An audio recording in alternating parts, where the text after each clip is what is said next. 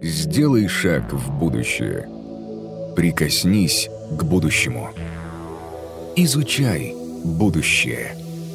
Здесь начинается будущее. Реформ. Winning the Hearts.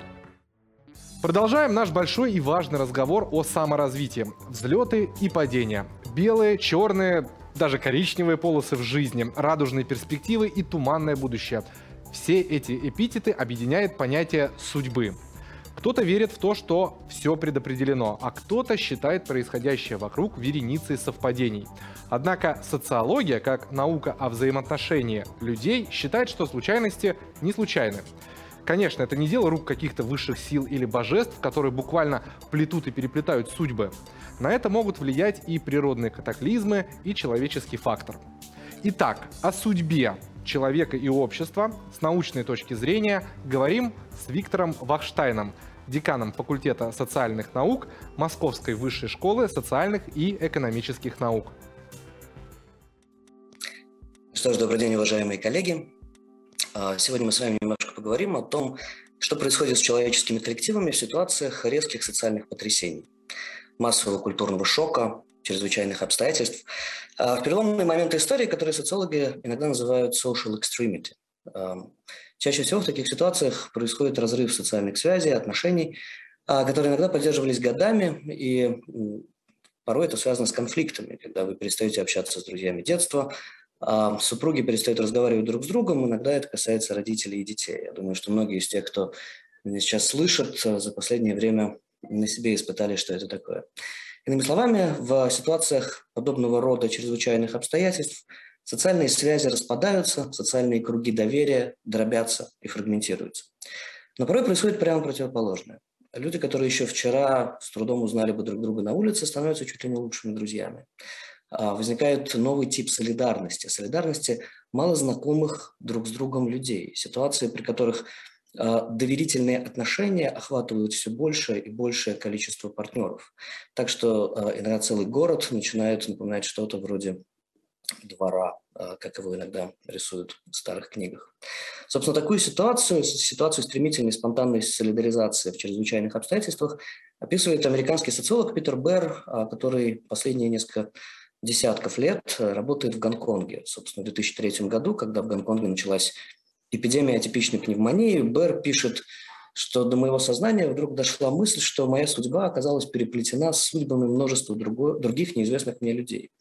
И те м, сцены, которые он описывает, те процессы, которые он анализирует, они как раз связаны с появлением новых типов солидарности. Гонконгцы, не доверяя пекинскому правительству, которое сначала замалчивает ситуацию эпидемии, потом вводят очень жесткие изоляционистские меры, а, создают что-то вроде альтернативных институтов управления. А, появляются а, общественные организации, которые сами берут под контроль борьбу с эпидемией, появляются новые информационные ресурсы, где люди могут узнать о судьбах заболевших. Иными словами, вот в ситуации атипичной пневмонии, а это дедушка нашего коронавируса, да, это первый вирус SARS-CoV-1, а, возникает то, что Бер называет сообществом судьбы, Schicksalsgemeinschaft. Для того, чтобы такого рода солидарность людей возникла, должно, говорит он, выполняться семь условий. Во-первых, а, должно быть общее распознавание угрозы. А, люди должны фиксировать некоторые внешние чрезвычайные обстоятельства как общие для них, для всех. Во-вторых, должна возникнуть ситуация изоляции. Гонконг в этом плане идеальный пример, поскольку а, во-первых, эм, изоляция его подвергло пекинское правительство, а во-вторых, потому что а, все цивилизованные страны отменили рейсы, а студентов из Гонконга не допускали к обучению в университетах, и даже сборная Паралимпийских игр не была допущена до соревнований. Он оказался в тотальной международной изоляции. В-третьих, должна быть продолжительность испытания. Единичного культурного шока недостаточно. Это должен быть процесс, процесс, процесс, процесс в процессе которого а, происходит осознание а, общности судьбы тех, кто оказался на зараженной территории. А, наконец, не наконец, в-четвертых, должны быть некоторые общие материальные организационные ресурсы, которые люди могут поставить на кон, так, чтобы произошло некоторое самообложение, чтобы люди добровольно согласились расстаться с чем-то из того, что у них есть, для того, чтобы сообща решать общую проблему. А, в-пятых, должна существовать моральная плотность. И моральная плотность – это параметр, который социологи зачастую меряют количественными исследованиями. Ну, вот, например, мы в исследовании Евробарометр Иногда это результат этнографических исследований. Иными словами, моральная плотность – это то, сколько у вас друзей и знакомых. Это то, насколько переплетенными оказываются отношения между людьми, проживающими на какой-то общей территории. Должны возникать новые ритуалы, и вот как раз эти ритуалы и позволяют воспроизводить возникающую солидарность. Например, в Гонконге таким ритуалом стало ношение маски.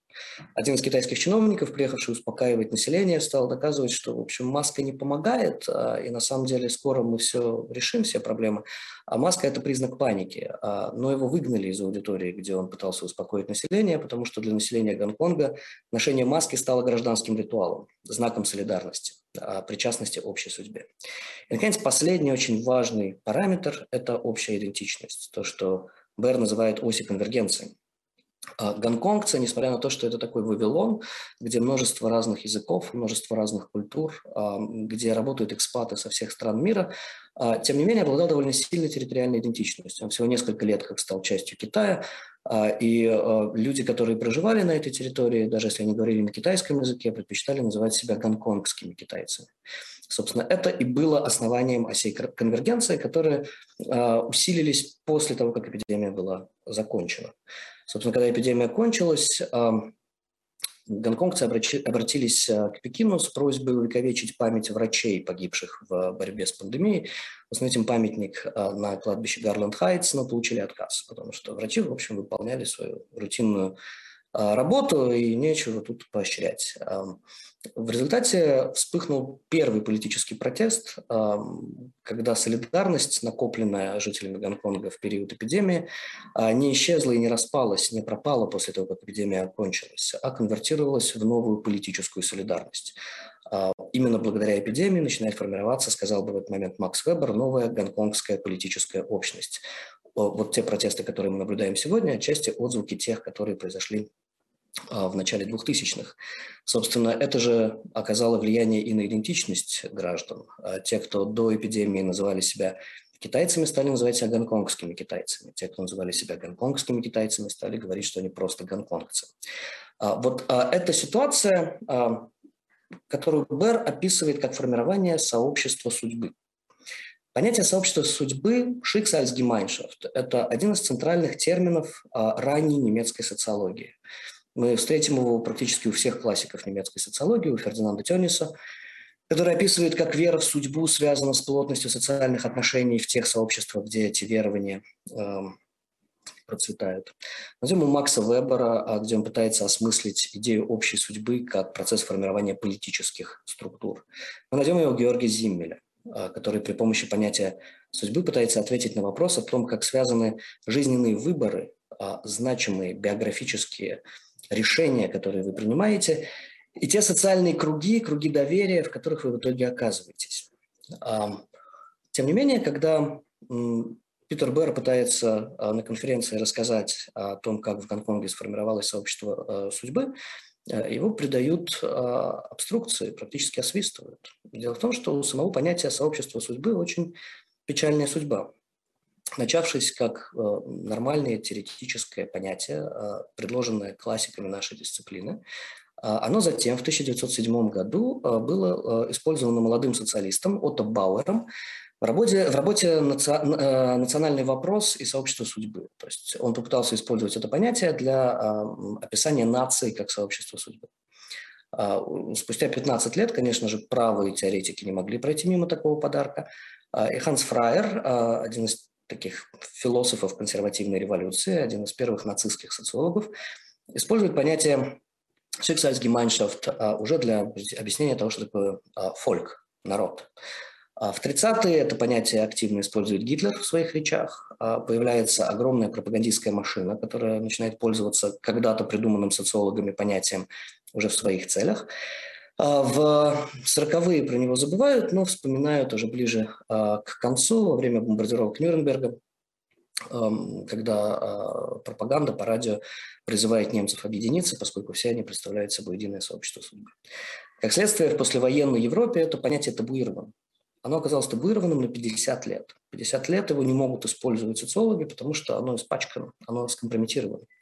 А, и сегодня Питеру Беру, который создал сообщество исследователей, сообщество судьбы, приходится прикладывать невероятные усилия для того, чтобы вернуть это понятие и связанную с ним интуицию, объект исследования а, на повестку дня. А, давайте на секундочку посмотрим, что называлось сообществом судьбы тогда, в конце 19-го, начало 20-го столетия. Судьба в данном случае вовсе не означает предначертание. Да? Это не destiny, это не какая-то мифическая сила мистического происхождения, которая витает над вами и в какой-то момент, значит, как мрачное пророчество реализуется. Судьба – это в данном случае не destiny, это fate. А это те выборы, которые вы совершаете. А те биографические решения, которые вы принимаете. Собственно, Георг Зиммель э, использует это понятие, по сути, как синоним биографического стиля, или как он его называет, экзистенциального стиля, а, для того, чтобы прояснить, как устроена темпоральность, временное, да, темпоральное измерение человеческой жизни. Он говорит, «А, все мы так или иначе оказываемся зажаты между большими историческими событиями, а, катаклизмами, военными действиями, большими техногенными катастрофами, а иногда и не катастрофами, а, например, соглашениями, договоренностями – а, и повседневными, рутинными, мелкими, незначимыми действиями, вроде как пойти в этот магазин или в этот магазин. Вот между временем истории и временем повседневности, говорит он, лежит время вашей биографии, экзистенциальное время. Причем, говорит он, если исторические события имеют некоторую собственную логику, к которой ваши мелкие переживания а, имеют, как правило, очень опосредованное отношение, так и повседневная жизнь имеет некоторую свою собственную логику, а, которая, в общем, не связана с вами как с личностью, как с человеком. Но, тем не менее, а, пишет Земель, мы всегда можем присвоить как событие истории, сделав его своим, приняв решение уехать или остаться, а, вступить, не вступить. Также и события повседневности, которые тоже могут присваиваться. Если вы встретили на улице старого знакомого – это случайное событие, которое принадлежит миру повседневности. Если вы приняли его приглашение на кофе спустя неделю, это все еще часть повседневности. Если в результате череды таких встреч вы сменили а, город, а, фамилию, род деятельности и оказались там, где никогда не планировали ранее оказываться, то это уже не повседневность, это уже время вашей биографии. Собственно, у биографии как бы нет собственного материала. Мы создаем ткань биографии – за счет того, что присваиваем, делаем своими, встраиваем свою собственную логику жизни, как большие исторические события, а, так и события повседневности. А, вот эта зимелевская идея как раз и предполагает, что все наши социальные связи, все наши социальные отношения, по сути, являются производными от тех выборов, которые мы сделали. Вы можете составить что-то вроде такой зимелевской диаграммы. Посмотрите, сколько ваших друзей, ваших близких знакомых появились у вас, стали вашими друзьями благодаря тем выборам, которые вы совершили. Вы можете, в принципе, представить сейчас свою жизнь как некоторую череду таких решений, хотя я догадываюсь, что есть люди, которые все наиболее значимые события своей жизни воспринимают скорее как результат некоторых внешних воздействий. А, но, тем не менее, даже в этом случае какие-то решения принимались. И о том, как эти выборы были сделаны, и то, как в итоге сформировались а, те отношения, которые сегодня и составляют ваш круг общения, а, есть прямая взаимосвязь. Зимель нам предлагает именно так мыслить сообщество судьбы. Яркий пример такого сообщества судьбы – это так называемые приятельские батальоны Шеффилда. А в начале Первой мировой британское правительство решает, что отряды добровольцев лучше формировать по территориальному принципу, а, когда люди, проживающие в соседних дворах, уже имея некоторые отношения друг с другом, а, приятельские, как правило, они будут лучше адаптироваться на фронте, потому что у них уже есть некоторое взаимное доверие. Так возникают батальоны а, пекарей из Шеффилда, а, студентов Манчестерского университета, отдельно второго курса, отдельно четвертого курса. А, так возникают вот эти добровольческие подразделения, которые, собственно, после небольшого тренинга отправляются на фронт.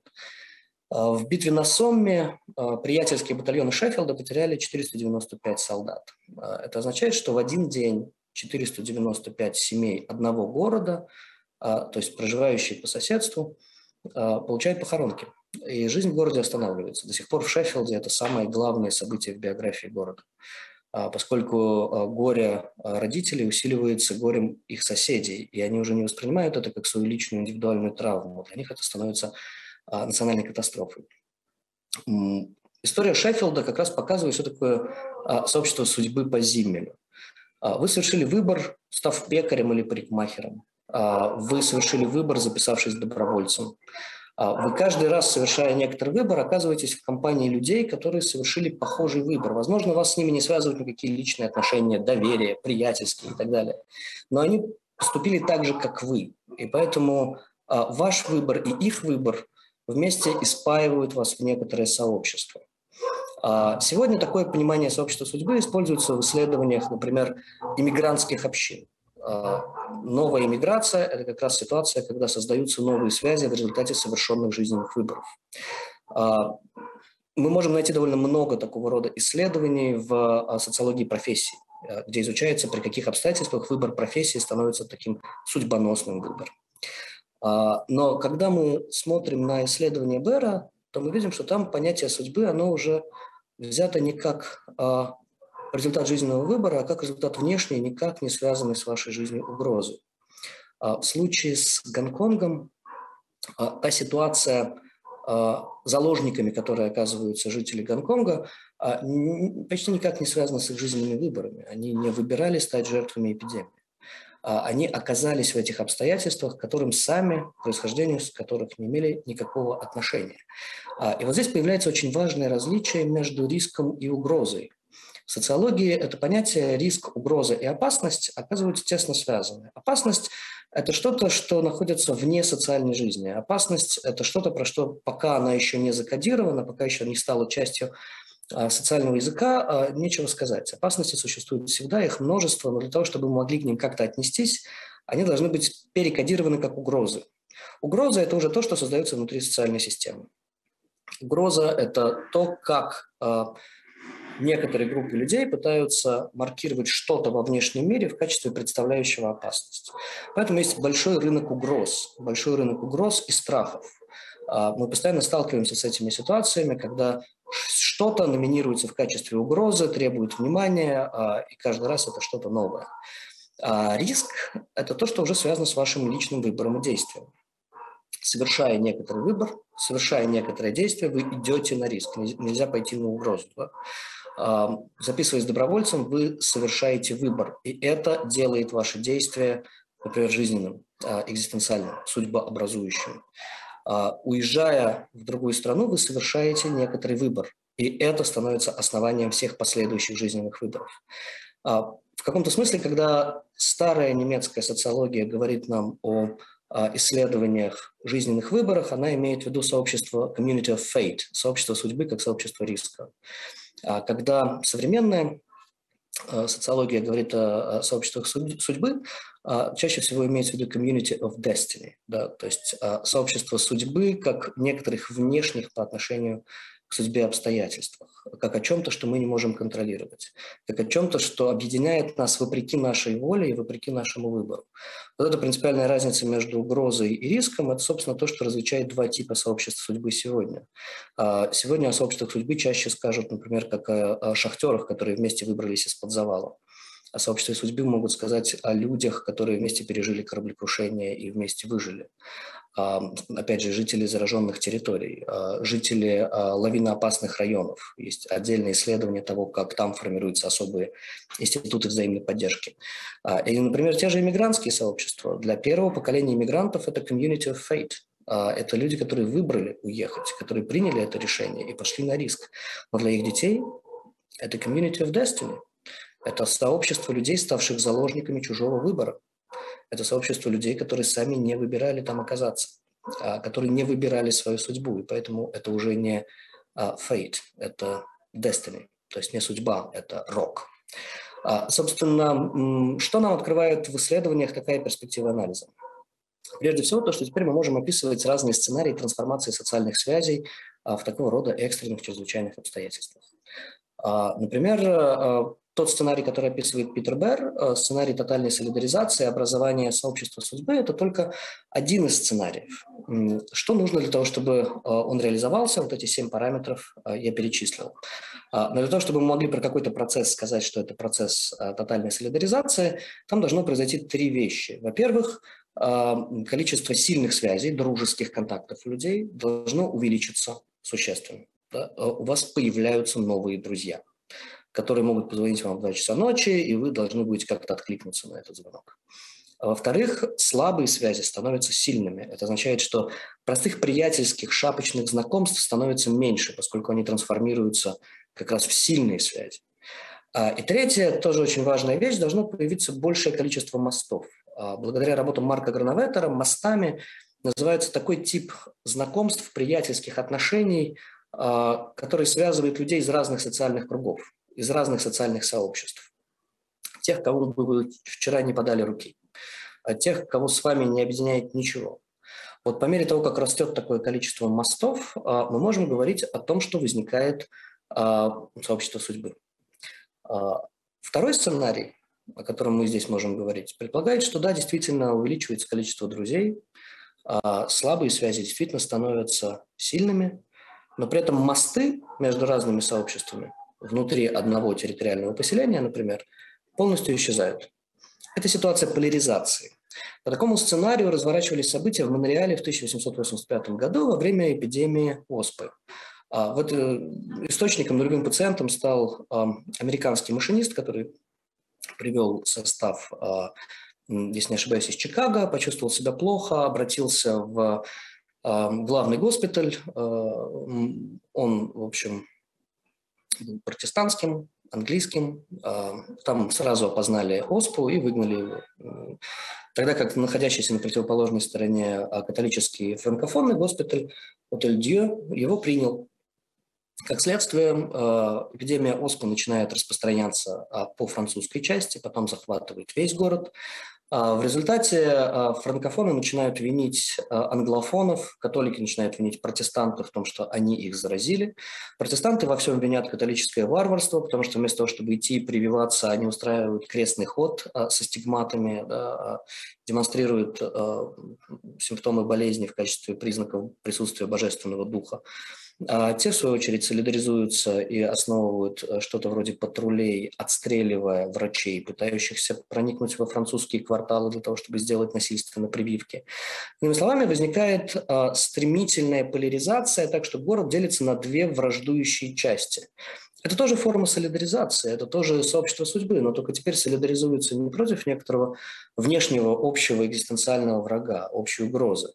Солидаризуются друг против друга – Третий сценарий – это когда эм, остаются только сильные связи, исчезают и мосты, и слабые контакты. Э, иными словами, э, происходит дробление на маленькие внутренне спаянные солидаризованные ячейки. Этот сценарий называется троибализация, да, оплеменение. То есть город разбивается на маленькие племена и кланы. А, это как раз хорошо было описано на примере э, поселка городского типа а, в Иркутской области – Дарьи Димки, которая как раз показала, что это именно то, что происходит в такого рода поселениях э, после того, как закрываются крупные предприятия, и люди, которые там оказываются, становятся своего рода заложниками своего места жительства. Наконец, есть четвертый сценарий. Это то, что мы наблюдали в своих исследованиях в Москве на протяжении последних трех лет. Это атомизация, распад социальных связей, когда сильные связи становятся слабыми, слабые связи исчезают, а мосты исчезают. Э, иными словами, э, вот этот тренд, который мы зафиксировали в 2013 году, который сохранялся довольно серьезно вплоть до 2019 года, тренд на низовую солидаризацию, на создание и эксплуатацию своего круга социальных контактов, закончился.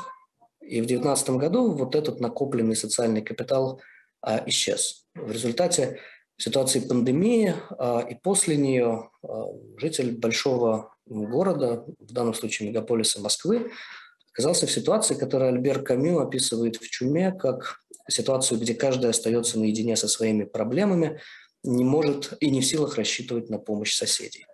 А вот эта ситуация атомизации отчасти связана с тем, как мы а, кодируем то, что происходит, как риск или как угрозу как что-то, что непосредственно связано с нашим собственным выбором и жизненным решением, а присваивать или не присваивать те или иные события, будь то события повседневности или истории, или как что-то, что принципиально нависая над нами, к нам никакого отношения не имеет. Вот, собственно, и все. Кажется, я уложился по времени. Если у вас есть вопросы, я с удовольствием на них отвечу. Виктор, спасибо, очень было интересно. И сейчас вопросы от меня и от зрителей. Для начала я свой вопрос задам, попользуюсь положением. А, солидаризироваться люди могут, как я сейчас понял, наверное, не только в кризисных ситуациях, но, наверное, при каких-то позитивных событиях. А, вот вспомните какие-то такие примеры и также ответьте на вопрос, какие связи при этом крепче в первом случае или во втором? Но в данном случае крепость связи не связана с событиями. Да? То есть все же, а, если только мы не говорим о событиях, событиях жизненного выбора. А события жизненного выбора – это не обязательно внешние исторические события. То, что вы, например, выбрали быть членом секты, и у вас там суперплотные контакты и отношения. Или, а, например, а, другой, прямо противоположный пример. Вы родились в гетто, и у вас суперплотные тесные отношения с людьми, с которыми вы выросли, потому что это гетто. А, но в данном случае не, э, нет, для социологов нет позитивных и негативных вещей. Да. У нас есть экстремальные и рутинные, например, события которые э, происходят спонтанно э, и ломают устоявшиеся привычные порядки поведения, и события, которые, наоборот, встраиваются в эту логику. Э, поэтому здесь я не могу ответить на ваш вопрос по одной простой причине. Нет никаких позитивных и негативных. Да, есть только экстремальные, да, сложно представить себе экстремально позитивные вещи. Например, если мы фиксируем вот эту тенденцию, начиная с 13 по 19 год, когда у, в среднем у каждого из наших э, респондентов, а мы проводили опрос два раза в год э, по репрезентативной выборке там, на 6 тысяч человек, э, так вот шел неуклонный тренд на рост социальных связей. Э, у каждого респондента количество друзей выросло в полтора раза за это время, количество знакомых в два. Но это не было связано с чем-то невероятно позитивным, да, там, например, с ростом благосостояния, потому что, наоборот, в этот период произошел один из первых кризисов, когда благосостояние довольно серьезно упало. Это было отчасти связано с неэффективностью э, институтов. Да? То есть, когда вам нужен свой парикмахер, вам нужен свой врач. 52% э, опрошенных не пойдут в больницу, если там нет своего врача, потому что не доверяют системе здравоохранения. Ну и дальше там свой полицейский, свой судья, я не знаю. А, то есть в этом смысле расширение круга социальных связей было реакцией на недоверие институту. Это как раз не связано с каким-то конкретным событием. Да, это связано с общей трансформацией социальной ткани. Вот. Но про позитивные события. У вас день рождения, к вам пришли друзья, вот у вас вырос круг общения. Вот, наверное, не, это ну, например, позитивные события. Олимпийские игры. Это не частое а... событие, но оно крупное, масштабное. Там приезжают спортсмены со всего мира. Это позитивное событие. Да. Это ну, я понял, да. Для... А для науки большой вопрос, нет, позитивное ли это событие. Ну, мы считаем, что позитивно. Я понял, главное, что для науки, для социологии нет позитивных и нет э, каких-то негативных. Для них все события, они по эмоциональному уровню где-то одинаковые. Ну да, чем, э, чем он интереснее для историка, тем для современника печальнее, а, как говорил поэт, поэтому, конечно, для нас э, нет принципиальной разницы.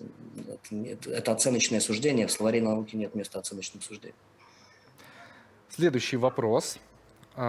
От наших зрителей. Можно ли считать общество, мировоззрение которого направлено на достижение прошлых поколений и цель которого взять реванш за проигрыш предков, обществом судьбы?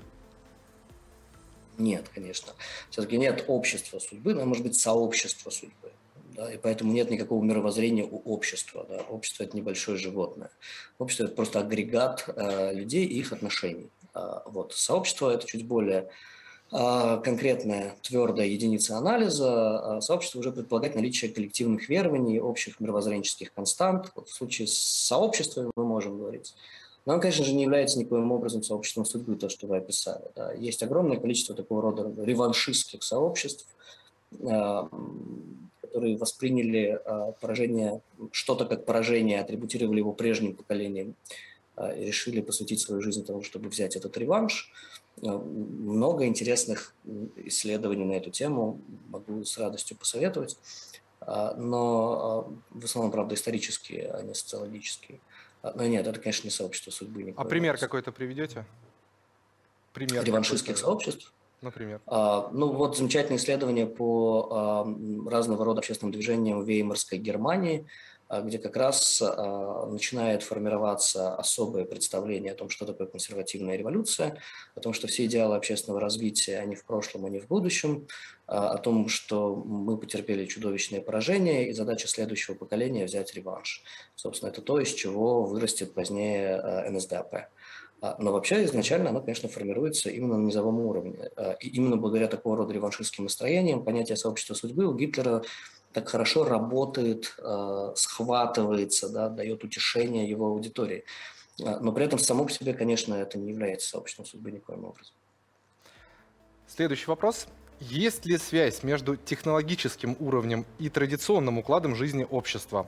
Можно ли считать высокотехнологич... высокотехнологичное общество застрахованным от судьбы? Нет. Как раз наоборот, э, в случае с э, развитием высоких технологий э, антропологи смягчились, они же точно так же, как и мы, табуировали это понятие, но теперь мы немножко снова открыли форточку, его снова можно использовать, на нем больше нет клейма, а, да, то есть оно вернулось в обиход. Редко, но случаются такие концепты зомби, то есть они возвращаются. А, но антропологи это сделали ровно потому, что техногенные катастрофы, потому что огромное количество новых рисков, а, которые создают новые типы солидарности. А, есть несколько любопытных исследований как раз о том, каким образом например, Чернобыльская катастрофа создает особого рода солидарность между людьми, которые оказались заложниками этого события. Поэтому скорее развитие технологий, оно а, создает новые сообщества судьбы, а они никоим образом не остаются где-то в прошлом, в архаике. Виктор, спасибо большое за ваше выступление, а мы продолжаем. Сделай шаг в будущее. Прикоснись к будущему. Изучай будущее. Здесь начинается будущее. Реформ. Winning the Hearts.